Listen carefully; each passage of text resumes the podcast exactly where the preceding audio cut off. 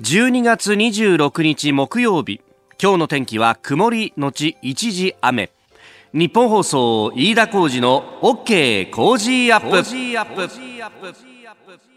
朝6時を過ぎました。おはようございます。ニッポン放送アナウンサーの飯田浩司ですおはようございます。ニッポン放送アナウンサーの新行市佳です。ニッポン放送飯田浩司の OK Cozy Up。この後8時まで生放送です、えー、2日ぶりにお耳にかかるという感じになりますが、えー、昨日はねラジオチャリティーミュージックソンの特別番組、えー、キスマイフット2のメンバー7人とそしてアシスタント煙山光則アナウンサー24時間を見事に走り切りました、その特別番組がありましたんで、えー、この OK 工事アップはお休みということで、えー、2日ぶりとなります。24日のね、えー、日は、えー、この番組が終わった後に我々2人もミュージックソンの中継募金隊と、はい、スマイル募金隊ということで、えー、神奈川県の鶴見上大岡上星川と回らせていただきました、えー、たくさんの皆さんねお集まりいただきました、ありがとうございました。ありがとうございました、えーツイッターに写真を上げてくださる方がいれば、うん、えメールを寄せてくださる方もいて、本、う、当、ん、たくさんの方にね、お集まりいただきました。ありがとうございました。ありがとうございます。えー、こちらは、とこちゃんさん、うん、えー、戸塚区のとこちゃんさんですね。えー、全問の市の方、あ神岡でお会いしましたね。ありがとうございました。えー、飯田君といちかちゃんとお話できて嬉しかったです。はい、と、いただきました。ありがとうございます。ありがとうございます。今年もお話できてよかったです。ねねえー、それからこちらは米吉さん横浜市50歳会社員の方上星川でお見かけしましたと。ありがとうございます。久しぶりに見たイッチーの美しさと周囲を気遣う優しさ。またまた。ありがとうございます。日が暮れたからですよね。えちょっと何そういうこと言うんですか？そうじゃないですね。はい失礼しました。えー、そしてより貫禄が出た飯田君。あありがとうございます。どこがだって。やっぱり腹回りかっていうえー、2人の数秒の道路の談義が夢のひとときのようで楽しませていただきました。昔はよく中継も出かけてたんですが最近タイミングが合わなくて久しぶりに行けてよかったです。これから皆さん頑張ってくださいと。ありがとうございます。ねありがとうございます。仕事切り上げてきましたとか半休取りましたとかね。本当皆さんありがとうございました。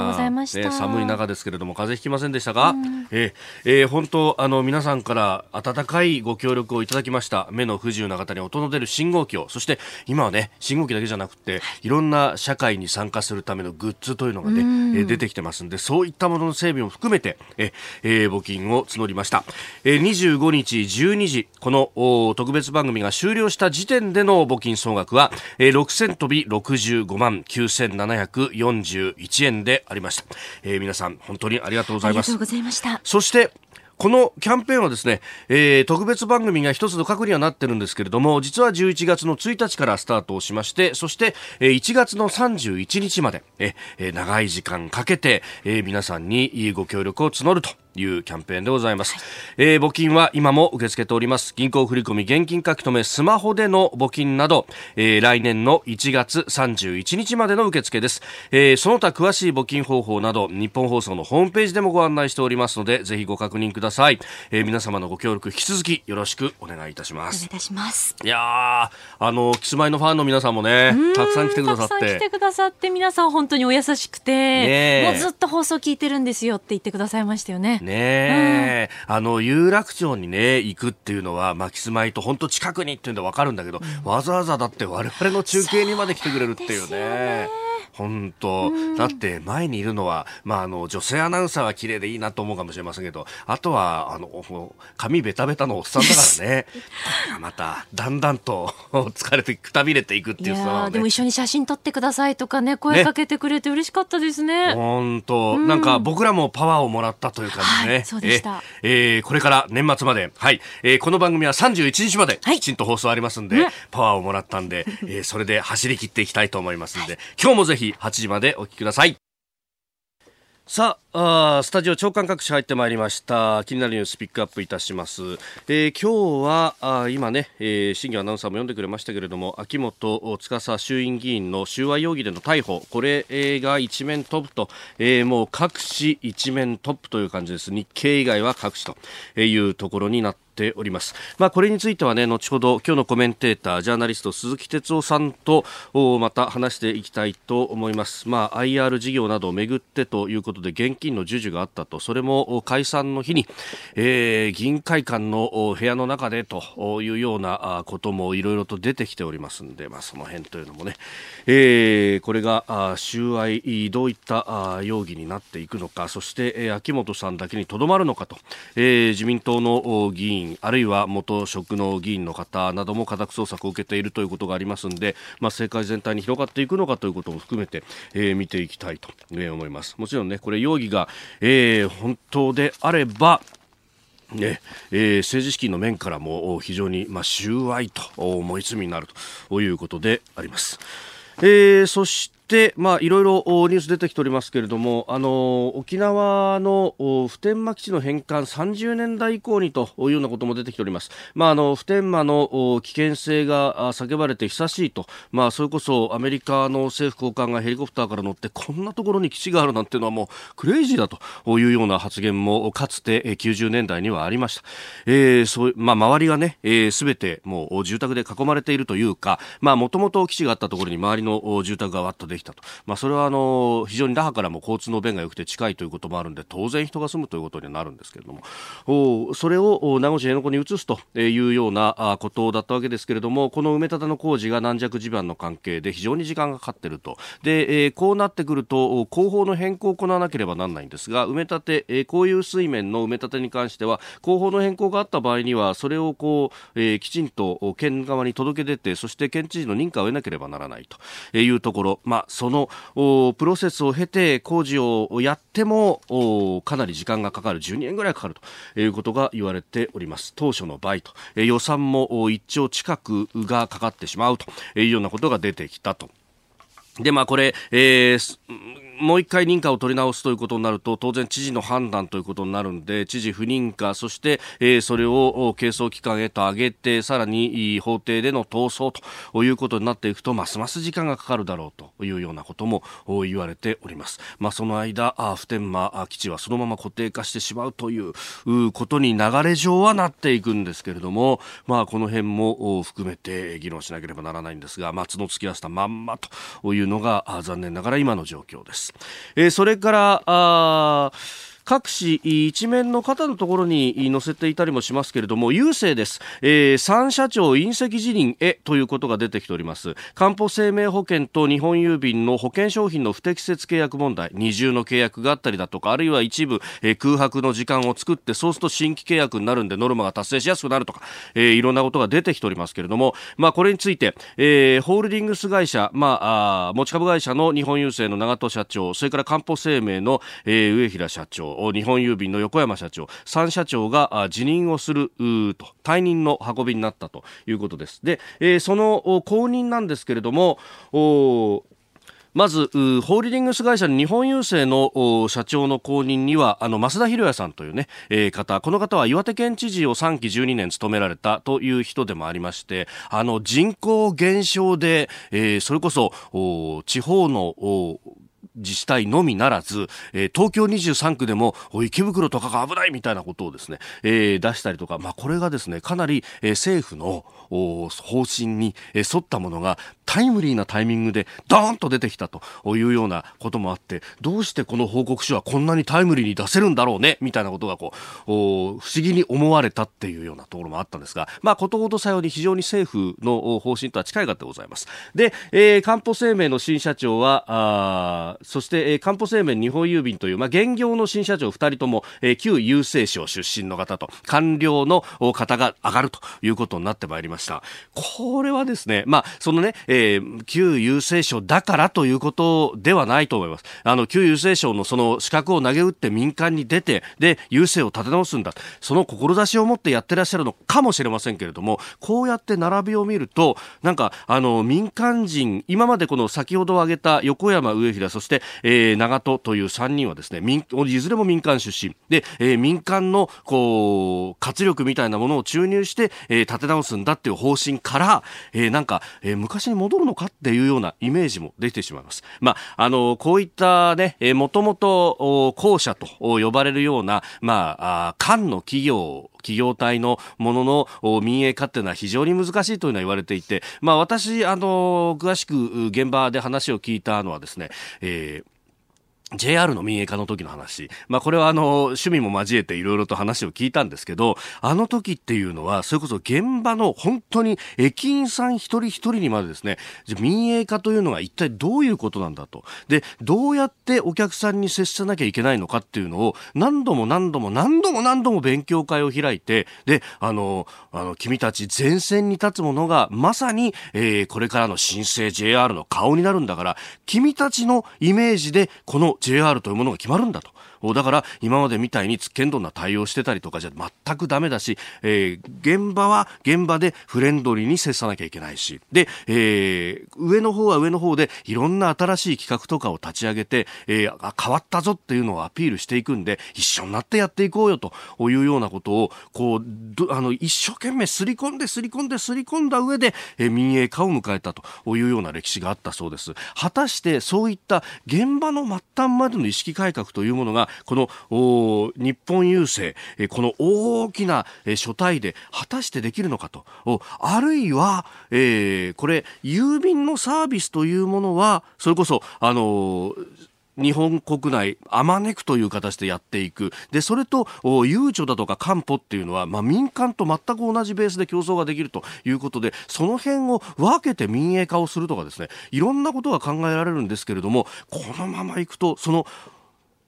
中の雰囲気というか空気のようなものを変えなければいけない、えー、ここがこれから先経営者に問われるんですが果たしてそれができるかどうか、えー、ここも議論のしどころでもあるし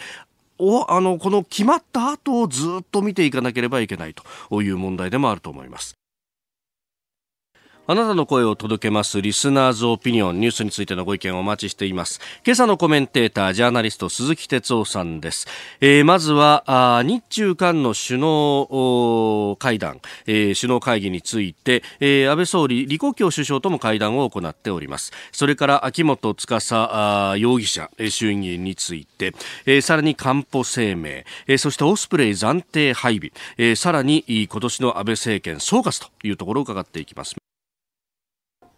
あなたの声を届けますリスナーズオピニオン、えー、ニュースについていろいろいただいてますね。調布の友光さん57歳会社員の方。郵政グループ3社長ならず全経営者が辞任して警察署を図るべきじゃないかと。いうご意見もあればあツイッターでは逃避行一時休止中さん、えー、企業トップの首を据え替えて容易にガバナンスや企業風土の体質を変えられるんなら家電大手だったあの T 社や、えー、自動車メーカーの N 社は、は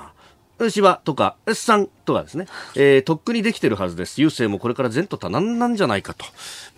うん、そう、上を変えるだけじゃなくて、この風土まで変えるっていうところ、それの適任な経営者は誰なんだっていうね、えー、後からまたずっと見ていかなきゃならないというのも課題の一つなのかもしれません。さあ、7時台はコメンテーターの方々とニュースを掘り下げてまいります。今朝のコメンテーター、ジャーナリスト、鈴木哲夫さんです。おはようございます。はい、おはようございます。クリスマスも終わったらもうね、押し迫ってまいりますね。本当早いですね。もね。えー、後ほどちょっと今年の正解の総括もしていただこうと思います。はい、今日もよろしくお願いします。お願いします。改めましておはようございます。日本放送アナウンサーの飯田浩二です。おはようございます。日本放送アナウンサーの新業一華です。あなたと一緒にニュースを考える飯田浩二の OK 工事アップ。7時台はコメンテーターの方々とニュースを掘り下げてまいります。今朝のコメンテータージャーナリスト鈴木哲夫さんです。おはようございます。はいおはようございます。鈴木さんには番組エンディングまでお付き合いいただきます。では最初のニュースこちらです安倍総理が中国の首相と会談。習近平国家主席の国賓来日に向け連携確認。安倍総理大臣は訪問していた四川省の成都で25日中国の李克強首相と会談しました。会談冒頭総理は日中関係は順調に改善している。習主席の国賓訪日の成功に向け対極的で忌憚のない意見交換をしたいと語り来年春に予定されている習近平国家主席の国賓での来日に向け両国で協力していく考えを確認しました。人的交流や経済分野の連携協力についても推進していく方針であります。す、うん、で、にね総理は昨日の夜帰国をしてますがこれについては与党内異論も結構ありますよね。あのー、そうですねそれから安倍総理のなんていうかなまあ支持者の人たちもいろんな、きっとね支援、うん、あの支援してる人たちもいろんな意見があったり。はいあのすると思うんですよね。それから今はやっぱりあの、例の、まあ、香港のねあの問題なんかもあって、うん、であの飯田さん取材にあの行かれていると思うんですけどね、はい、現地に。ここでやっぱり日本なりに何かこう強いメッセージを今出さなきゃいけないのに、うん、その中国とね、はい、えー、まあ仲良くやっていいのかと、まあ、例えばそんな簡単に、まあね、そんな議論もあるんでしょうね。でただね僕はあのちょっとちょっとこう違う視点で言うと、はい、これもあの結構このお話は何度もしてるんですが、うん、私は総理にあの安倍さんが総理になる前に、はい、安倍さんと一対一で話をした。これは保守とは何かっていうテーマだったんだけど、はい、その時に僕が一番びっくりしたのは、ええ、いろいろ話したんですよ。憲法改正は自分が総理じゃなくてもやるとかね、い、ろんな話を安倍さんしてたんだけど。僕はものすごく驚いたのは、うん、この中国の問題だったんですよ。これについて安倍さんが言ったこと、びっくりした。それは何かというと、その自分はその中国に対して、まあ、いろんな考え方はある。そのイデオロギー含めてね、はい、政治姿勢含めて。うん、でもあの自分は思想家ではないんだと。あ安倍さんが言ったんですよ。自分は、うんうん、思想家ではなく政治家なんだと。はい、つまりその先に何を言ったかというと中国とはやっぱり常に対話をして、ウィンウィンの関係を作っていかなきゃ。政治家としてはそれをそうやっていくべきだって言ったんですよ。で僕はそのももうちょっと先鋭的にね、はい、中国とは徹底的にみたいな話かなと思ったら、ええ、まあ極めてそういうことをリリアリストみたいなことを言ったので僕は極めてびっくりした。でえー、でも考えてみれば第一次政権の時に、はい、安倍さんが総理になって一番最初に行った、あの外国っていうのは中国だったんですよね、あの時ね。そうですよね。うん、で、小泉さんがほら、あの、いろいろあったじゃないですか。まあ、靖国参拝とか最後ね。はい。いろんなことがあった中で、やっぱり中国とはウィンウィンというね、あの、思想家ではない、政治家として対応するんだと。はい。だからびっくりしたんだけど、でも、第二次政権になってから、やっぱり中国に対して、本当ね、僕ね、あの、我慢してきたと思うんですね、安倍さんってね。だから、対話、対話って言い続け、はい確かにこの安全保障なんかで中国がなんかやってくるとやらかすとね、はい、それに対してきちんと是々非では言ったりやったりしてきましたよ。えだけどね本当に僕はよく耐えてきたと思うね。我慢してきたでだからきっと今この結実があるというふうに僕は思ってるわけですよ。だからその、まあ、これから経済交流なんかも含めてね、はい、まあ、中身いろいろありますよ。あるけれども、あのまあ、極めてアジアではやっぱ中国っていうのは大国であり、はい、まあ、世界でもね。そういう中で日本としてはこの中国とどう向き合い対峙していくのか、どう、まあ、逆に言うと利用できるものはするしみたいなねこの辺非常に大事なわけで、この基礎をやっぱり我慢によって作ったと僕は思うんですね。だから安倍外交って、まあこれ、あの今日総括もするんだけど、はい、安倍外交、まあ日米なんか僕はもっと言うべきだと思うのに、安倍さん言わないし、はい、ロシア、北方領土じゃうまくいってないとか、いろいろあるんだけど、えーはい、僕ね、中国に対してはね、あの次へのこう階段をあ僕は上がったような気がするんですね。だからあのいろんな意見ありますよ。はい、あの飯田さんおっしゃったように、今回も批判的な意見もたくさんだけど、あの僕はそこはねあの中国に対してはよくやってってきたんじゃないかなっていうふうに僕は僕は思ってるんですけどね。いやでも確かに第一次政権の時も、うん、まあ小泉さんで冷え込んだところを改善した。うんうん、でこれあの第二次政権以降も、うん、あのやっぱ尖閣国有化の時の云々があって、うん、民主党政権の最後って中国と非常に冷え込んだんですよね。でそれを時間をかけてほぐしたという意味では、なんかイメージとやってることは確かに違いますよね。リアリズムというか。そうそうそうリアリズムなんですよ。だからそこは思想ではないんですよ。思想的にはいろいろあるんですよ。きっと安倍さんの中には、ね。だけどやっぱり政治家としては中国とはやっぱりウィンウィンで対話というもので、うん、とにかくそれがお互いの実利につながるっていう、ね、はい、あの外交ってそういうことでしょ。あのお互いに国益同士で喧嘩しか普通しないんだけど、そこをどういうふうに押し引きしながら、はい、実利をまあ取っていくかっていうね。うそういう意味では僕は中国に関してはあの評価をしていいんじゃないのかなって安倍外交の中でね。私はそういうふうに実は思ってるんですけどね。えー、まずはあ中国の首相との会談についてでした。おはようニュースネットワーク。取り上げるニュースはこちらです。秋元司衆議院議員 IR めぐり370万円収賄の容疑で逮捕。日本でのカジノを含む統合型リゾート施設 IR 事業への参入を目指していた中国企業500 .com 側から現金300万円やおよそ70万円相当の利益供与を受けたとして収賄容疑で衆院議員の秋元司容疑者が逮捕されました。秋元容疑者は昨日自民党本部に手書きの離党届を提出。これを受理されております。逮捕されたのは秋元容疑者のほか中国企業の顧問今野正彦容疑者ら3人。いずれも贈賄の疑いでの逮捕となっております。現職の議員逮捕はおよそ10年ぶりということです。えではこの事件による IR 事業への影響を問われた菅官房長官のコメントをお聞きいただきます。捜査機関の活動内容に関わる事柄でありお答えを差し控えたいというふうに思います。いずれにしろ政府としてはできるだけ早期に IR の整備による効果が実現できるよう着実に進めていきたい。一方野党側の反応です。IR 事業に対して言及する立憲民主党安住国会対策委員長です。秋本議員はカジノの関連法案を強行した時の委員長。そしてそれを制度設計する、まあ、所管のまさに副大臣まあ、その人がこの関連業者から賄賂をもらって逮捕ということですからまさに構造的な問題だと思います。国会で厳しく追及をしていきたいと。えー、秋元容疑者自身は一切身に覚えがないと容疑を否認しているということです。うん、これはあのーはい、この事件をですね、えー、あの特捜部が着手するんじゃないかっていう話はもうずいぶん前からあったんですよね。で要するに情報はもう出回っていて、はい、であの臨時国会が、ええ。えー、終わったらあ着手するんじゃないかというふうに言われていた、はい、でもうまさにその通り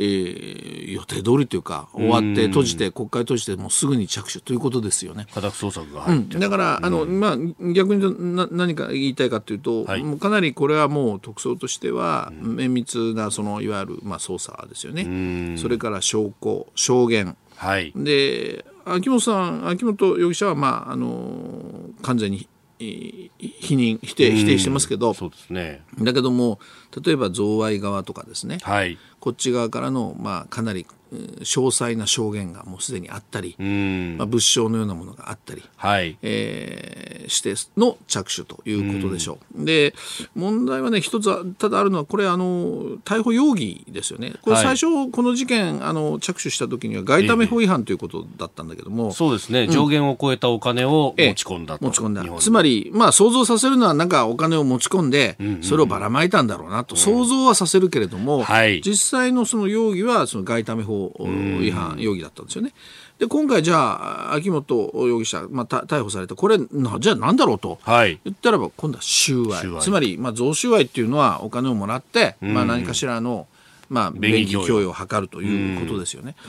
ただ、その職務権限ということで言えば、はい、その彼は確かに IR 関係のまあ役職とかやってたんだけれど、えー、その時にそのいわゆるこの俗に IR 法、まあ、カジノ法って言ってもいいんだけど、これがまだ法律が、まあ、ででできる、まあ、前というかね、はい、あののことだったし。えー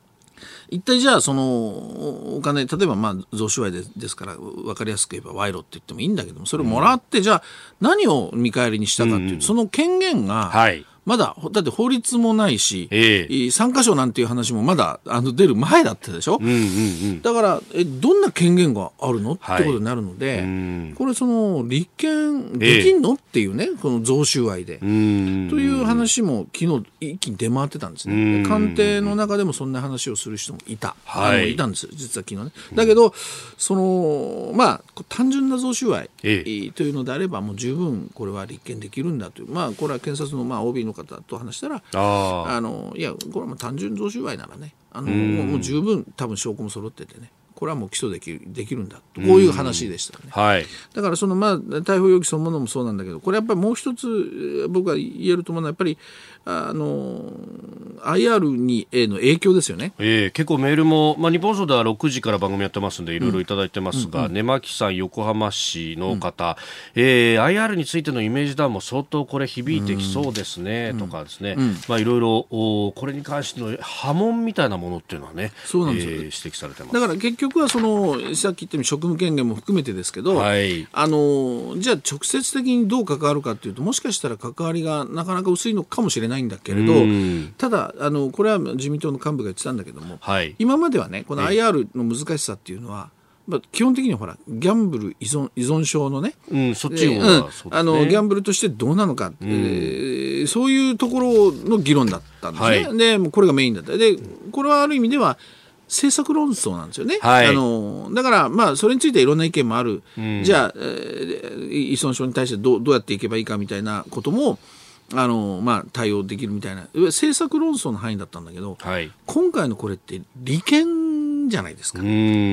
なるとやっぱりこれ印象としてはあのその今メールいただいてたように、はい、極めてやっぱり悪くなるわけですね。これ結局 IR をカジノを作る作らないでなんだ私服を肥やしてるのかとかね、はい、そういうままさに利権の話になってくると印象は非常に悪い。そうすると、えー、やっぱり世論も、はいこれちょっと考え直した方がいいんじゃないかとか、一回止めた方がいいんじゃないかっていう世論も盛り上がる。それとね、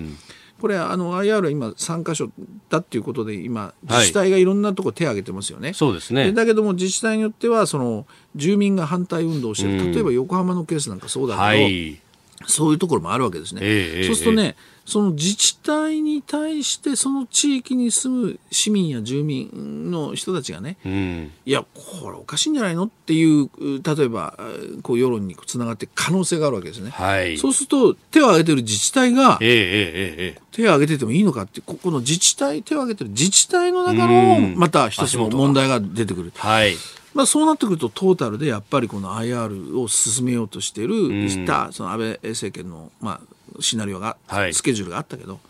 そこが遅れていく可能性っていうのは非常にありますよね。まあ本当そこら辺やっぱりね、えー、特に進めていたのはやっぱり大阪はイメージとして湧くと思うんですが、非常に吉村あ知事なども、危機感を感じてツイッターにも投稿してますけれども、いやこれあの IR そのものが真っ黒という話ではないと、うんうん、で、えー、もうこう大阪は、えー、全部オープンにしてるし、必ずこう業者と会う時っていうのも2人以上で録音取ってやってると、しかもそれを相手にも言って、えー、あの絶対不正のないようにっていうガラス張りでやってるんですよ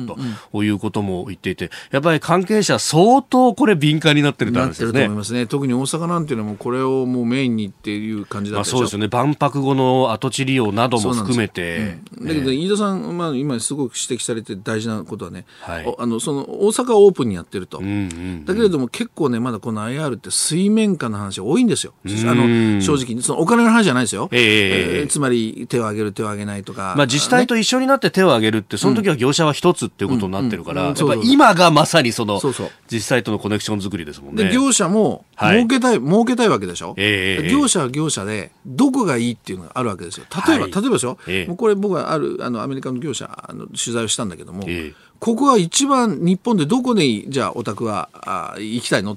もうもう本当にパンと答えたのは東京ですよ。ああ一番人も集まるし、ね？うん、いやあれ？大阪はっていうふうに聞くといや大阪は、まあ、今要するに手を挙げてるからあれだけどもね、えー、自分でしては東京。なんていうことを言う。でこういうのって実は表に出てない。だって東京まだ検討中で手も挙げてないわけで。手も挙げてないですね。はい。で実際挙げてるのは大阪だけどみたいなね、えーだからこういうね、その水面下で今隠れてるとこまだたくさんあるんですよね。だから、あの、まあ変変な言い方です。これをまあいいきっかけにしてね、はい、IR をもう一回ね、えあのいろんな角度から検証するっていうのはありだと思います。それで、まあ、1年も2年も遅れるわけじゃなくてね、はい、少なくとも通常国会の中では、この事件そのものというよりは IR、はい、つまりカジノそのものをね、いろんな角度から、まあ、あのやるきっかけに、で、オープンにできるものはできるし、それから今回の事件によって、あ、はいこういうやっぱカジノ業者はカジノ業者でこんなこと考えてたんだねとか、まあ、政界がいろんな形でアプローチしてるねとか、はい、それをじゃあ誰が対応してどんな、えー、あのさばきでやってんのかとかね、あの手綱さばきなのかとかねそういうのをまあオープンにしてもう一回カジノ立ち止まって考えるっていうのは、僕はありだと思いますけどね。まあこれね、業者のその選定だとか、うん、あるいはその管理っていうのは、カジノ管理委員会っていうものを立ち上げてと、うん、この間トップも決まったばっかりで、これが、えー、来年の2月でしたか、立ち上がるという、まあここのだからハンドリングとかっていうのは一つポイントになってくるんですかね。そうですね。まあそのスケジュールは変え、昨日の菅さんの会見の感じでは変えないつもりでしょうけど、ただまたそそういうこと変えないでやっていくと、世論がやっっぱりね、えー、の、まあ、不信感っていうのは、これ、今回相当高まりますからね。うんちょっとね、一回スケジュール止めて、はい、えー、もう一回カジノだけをやっぱりオープンにして議論するっていうあのきっかけに、僕は政府はそうした方がいいと思いますけどね。うんえー、この時間、ジャーナリスト鈴木哲夫さんとお送りしてまいりました。続いて、教えてニュースキーワードです。オスプレイの暫定配備。陸上自衛隊の輸送機オスプレイを千葉県の木更津駐屯地に暫定配備する計画をめぐって木更津市の渡辺義国市長は昨日防衛省で河野防衛大臣と面会し計画に協力すると意向を伝えました。焦点となっていた配備期間については市長が5年以内の条件で受け入れることを表明。これを受け防衛省は来年6月から7月を目標にオスプレイ2機を木更津駐屯地に配備する方針です、もともとは佐賀空港への配備ということだったんですが、ね、あのね、佐賀でヘリが墜落したなんてことが陸上のヘリですけれどありましたし、まあ、漁協との話し合いも難航していると。うん、まあ、漁協というより、やっぱりあのきっかけ、一番大きなきっかけは、その去年の、うん、えー、2月だったですかね、はい、あの自衛隊の、まあ、ヘリが、えーまあ、民家にね、ちょうどで、まあ、ある僕、テレビ局の、はいそのニュースの、まあ、ちょうどコメンテーターやってた時期でもう生中継でね、もうそれガンガンやったすごい記憶ありますけど、はい、あれ大変な事故だったでしょ？もうもう本当奇跡的に人的被害が出なかっただけであって、えー、あれまた逆に言うと人的な被害がもし出てたりするとね,、まあね、えー、お住まいの方がちょうど出かけてたっていう、ね、いやそうなんですよ、まあ、もちろん搭乗者は亡くなってしまいましたが。いやいやだからね、あの一生懸命なんとか回避しようとあれね、えー、あのした、えー、いろんなあれが記録がね、うん、はい、更新記録とか出出てきましたけど、まあまあそういうだからあれがきっかけですよね。それで、うん。もともと僕はその時もまさにそのリアルタイムでもその時も言ったんだけども佐賀空港って実はもう一つその当時ポイントがあってそこにオスプレイをまあ持っていくというのは実はさらにさらにその前にあったのは、はい、結局はあの沖縄のあの普天間の問題ありますよね、はい、でやっぱり沖縄と要するにどういうふうに、まあ、安倍政権になってその基地問題を解決していくかっていう時に、そのやっぱり沖縄との信頼関係政府との信頼関係でいうとやっぱりその沖縄のその米軍基地の負担をね、はい、本土でもまあうん分け合うとか分担すると。い。う、はい、つまり全部沖縄に集中してる。これをなんとか本土でもね、うん、えー、そういうことによって信頼関係を築こうという話がありましたよね当時ねその前に。はい、でその時にね佐賀空港って実は候補上がってたじゃないですか。つまり米軍の一時的でも訓練を佐賀空港でも受けれる。で佐賀空港ってあの空港を作ったけれどもなかなかあの、はい、なんていうか便数とか利用者も含めてねそんなに伸びない。だからある意味ではスペースとかまあ余裕もあるので。はい。佐賀空港でその米軍のオスプレイのまあ訓練も含めて分担できないか、はい。だから、そのためには、まず前段としてオスプレイを、まあ、これ、いろいろやばい、すぐ落ちるとか代物だって言われてたけども、えー、まあ、これをとにかく、オスプレイをとにかく、まあ、実際実績として受け入れるっていうか、そこでね、そのために実はこの自衛隊の、なんていう、話が当時ありましたよね。でもこういうものが全部あの事故で崩れたわけですね。その結局はその流れをずっと今もはい、まあ、引いてそれがまあ木更津に、うん、まあ、一時ということで言ってるだからこれが最終目的というかね、はい、決着点でもなくて、うん、実はこのスプレー問題ってまだなんていうのが漂流してると言っていいのかな、あのつまりどういう形で受け入れるのか。そこにはセットで例の沖縄のやっぱり、問題もあると、うん、そういうふうにこの事態を見た方がいいと思うんですよね。もともとねオスプレイの整備の拠点としてはこの木更津を使うっていうのは、うん、なんか計画としてはあったあようですが、うん、まあいやでも本命はもう、うん、やっぱりやっぱでも佐賀ですよね。あのそこですよね。あのアジアのいろんなまあ南西諸島とかいろんなこと考えた時でも、あのそれから整備にしても、はい、あのこれ本命はもう佐賀ですからね。だけどまあこれ5年以内ってことだから、はい、また当然次の段階で来るわけでしょ。で、ね、佐賀がどういう形で折り合うのか、はい、僕はだから単なる漁協関係者の云々という、まあ、必ず出てくる、えーえー、ももちろんそれは要素なんだけど、そこはうまくいってないっていうのはね。はい。トータルのやっぱりその、まあ、日本のその自衛隊オスプレイの安全もっと言えば安全保障そこに米軍も実は絡んでいる。もうこれは問題だという見方をした方がいいと思いますけどね。うん、え今日のキーワードオスプレイの暫定配備でした。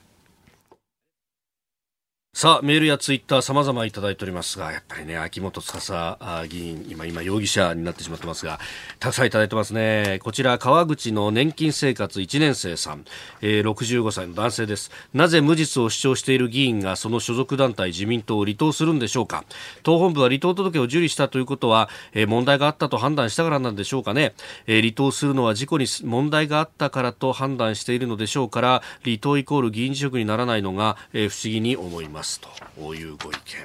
見。ねえ。ー、それからですねこちらあざみさん、えー、春日部の方ですが、えー、国会議員の中じゃ次は俺じゃないかと思っている議員がいるんでしょうか。まだ何人か名前上がっているようですけれどもというその、はい。これね、あのー、まあ、今回その、まあ、横に広がるという表現を、まあ、する人いるんだけども、あの広がってると、あの、はい、他の議員なんね、あの、もう捜索受けたりしてるけれども、うん、上に行く。つまり上に、うん、この IR を一生懸命例えばやってるとか秋元議員のそのいわゆる縦の関係とかね。そういうことでいくと、はい、もっと上にの政治家の名前が出てくるんじゃないかと。LINE のね。という話もありますよね。で、え。その辺はもちろんこれは捜査み、まあ、見守るしかないんだけれども、はい、あのまあ、土壌としてはね、うん、実はあの僕よく取材ずっとしてきたのが秋元さんってあのあの前小林林幸喜自民党のさんの秘書やってたんだけども、あのすごい、まあ、人脈があってね政治資金とかをね、はい、あの秋元さんっていうのはこうなんていうかな担当してたまあいわゆる、まあ、ある種そうそうそう優秀な秘書という表現もできるんだけど、まあ、そんなこともあるんでね。でだから人脈は広いそういう中で、まあ、出てきた、まあ、話だから、はい、あいろんなところに広がっていくんじゃないかというね。えー、だけどやっぱり政界の中ではやっぱりこの上のラインっていうのがここが一番、えーえー、でねやっぱり特捜も国会議員をね引くっていうのは、うんうんうんこれ相当なやっぱねこの検察の帯言ってました、覚悟を持ってきてるわけだから、はい、ちょっとねはいはいこれで終わりですっていう感じには。ならないと僕は思いますけどね。なるほど、続いてはここだけニューススクープアップです。この時間最後のニュースをスクープアップ。ジャーナリスト鈴木哲夫が見た2019年の安倍政権今日で7年目を迎えた安倍政権。2019年は毎月勤労統計の不適切調査に始まり桜を見る会の問題閣僚の辞任議員の逮捕と。えー、様々ありましたが今年の日本の政治はどうだったのかジャーナリスト鈴木哲夫さんに今年の政界について伺っていこうと思います。毎月勤労統計調査、ああというね、感じいや本当、まあ、選あの参議院選挙前でしたしね、はい、あのだけどね、あの、うん、実はこの勤労統計、はい。えー、それからあのこれちょっとごめんなさい。去年の話だけど去年あった、あの僕はもうすごくキャンペーンみたいに書いて僕は批判をしたんだ。大問題だと言ったんだけどあの、障害者雇用水増しね。はい。各省庁での、うんうん、つまり役所が霞が関の役所があの障害の、ね、ある人たちを、あのこれだけ採用してますと、はい、数字を出してそれが嘘だったわけね。はいこの問題もそうです。で、まあ今年はその、まさに勤労統計のデータの問題が、そして桜を見る会でしょ。はい。これね、僕は全部共通してると思うんです。何かというと、はい。あの私はこれがあの今年の総括なんだけれども、えー、やっぱあの安倍政権の問題点をあえて言えばね、うん、やっぱりあの三権分立を壊してると思うんですね。三権分立ってもこう中学の教科書でも出てくるんだけども、はい、すごくあの、まあ、基本中の基本ですよね。民主国家国家の在り方。つまり国会と、はい、まあ、立法と言ってもいいんだけど、それと行政。これ政府霞が関と言ってもいいんですよ、はい、それと司法、これがお互いに独立して、はい、厳しくお互いにチェックし合うことでしっかりバランスを取る、これがまあ国の基本だということですよね。はい、で今、まあ、挙げた去年のその障害者雇用水増しもそうだけれどもそれからまあこの勤労統計や桜も全部これ行政の中でやらかしちゃってることですよね。はい。えー、それを、じゃあチェックするのは三権分立で言えば司法と国会ですよ。だから国会がもっとこのやらかしたことをチェックして、ごめんなさい、しっかり総括して、それでやらなきゃいけないのに、はい、まあ、例えば桜なんか象徴的だけど国会閉じちゃったじゃないですか。ね、でこの3つのケースってどれもそうなんだけど、はい、行政の中だけで例えば第三者委員会みたいなのを作って、ええ、反省をして、処分して行政の中だけで再発防止みたいなことを考えて、はい、はい、終わりと。まあ、あの、ちょっと言い過ぎかもしれない。けど、例えば何か犯罪を犯した人がね、その、自分で、自分の刑を決めて、反省を自分でして、自分で再発防止策決めました。はい、えー、これで終わりです。済みますか、ね、つまり私が言いたいのはその三権分立のチェックすべき国会が、はい、やっぱりもう本当に機能してるのか、それをねすごく感じた。でしかも最後の最後のやっぱり桜のところでね、はい、それを果たさずにもう閉じちゃった国会を。えー、ここの僕は問題があると思うんです。で、それはなぜそういうことが起きるかというと、やっぱり安倍政権が非常に安倍官邸というか、はい、行政ですよね、のトップに今総理だからいるわけだけど、ここが非常に強い一強で、だから、やっぱりどうしてもみんながあそっちを見ちゃう。で、国会は、じゃあ、野党は一生懸命やってますよね。野党は追及して。だけど、ポイントは国会の第一党である与党の自民党のプライドとか矜持、誇り、責任、ここなんですよね。だから確かに議員内閣制だからその国会の第一党の自民党から総理大臣が出ます。行政のトップが、はい、だからそれは守るのはもう当然でしょう。だけどやっぱりここまで行政で何かひどいことがあれば、うん、総理あなた一回は出てきて説明しなさい、うん、で役人呼びつけて官僚呼びつけてなんでこんな不正をやったんだデータを改ざんしたんだ、はい、それをやっぱり国会がつまりその国会の中の第一党は自民党なんだから、うん、そこがやっぱそういうね、うん、三権分立の矜持を見せないといけない、うん、でもこれができてない、はい、今回もやっぱり閉じたのは自民党が国会を閉じちゃったわけでしょ、うん、これがねやっぱ安倍一強が続くことによってこの三権分立が崩れていってるのが僕は非常にあの問題だと思うし、今年やっぱり一番これを反省しなきゃいけないみんなで考えなきゃいけないのはそこだったような気がします。それが非常に分かりやすいのが、はい、僕は桜を見る会だったのかなっていう。だから、まあ、いろいろありますよ。個別に見れば、あの、講座いろいろあるんだけれども、はい、一つあえて言えば僕はそこをのような気がしますね、今年はね。うん、あの件に関して、まあ、その臨時国会では、うん、あのアメリカとの間の、ね、貿易協定が目玉というか、これは通さなきゃいけないという法案で、まあ、確かにこれが通った瞬間に、もうあとは閉じますっていう感じだった。いや、そうなんです、ね、なんか、あそこ同時並行とかっていうのは、やっぱり野党は野党でもう、あの、抵抗するとなったら、全部止めると。で、与党は与党で、あの、とりあえず通通したいものは全部通すと。なんか、そこって同時並行とかで、それこそなんか委員会でも一つ立ち上げげてとかってできないもんなんですか、ね、いやいや、その委員会っていうのは本当それ一つ方法なんですよ。だからやっぱりなんか大きな、あの、疑獄事件とか政治テーマがあった時にはね、特別委員会みたいな、まあ、何でも特別委員会作ればいいわけじゃないけれど、ねはい、だけれどもそういう方法もあると思うんですよね。えー、だけどそんなことすらなくて、とにかくやたら閉じる方向にもう自民党は走っていくでしょ。で、やっぱりもうなんか昔の自民党はっていうとまたかって言われるんだけど、やっぱりなんかそういうところをね、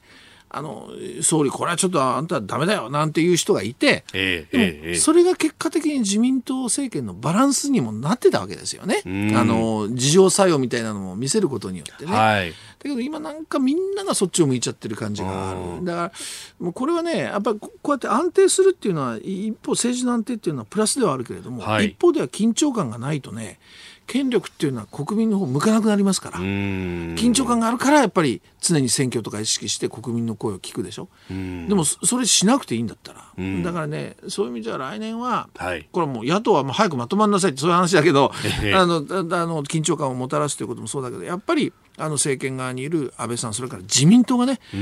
もうちょっとその辺の基本的なところが壊れてきて怖いよっていうところを自覚してほしいなと思いますけどね。確かに、かつてだったらそういうこう反対する人も大義名分として、うん、いや立法は立法なんだと、うんうん、立法府のプライドだとか、うんうん、あのそういう矜持みたいなところで、うん、いや、言うべきことは言うんだと。いう、なんか派閥のトップみたいな人がいましたよね。よね。でもでも最後は結局自民党で一つになるんですよ。はい、だけども、あやっぱり自民党っていうのは幅広いなと、あの、そういうきちんと言うべき人もいるなっていう、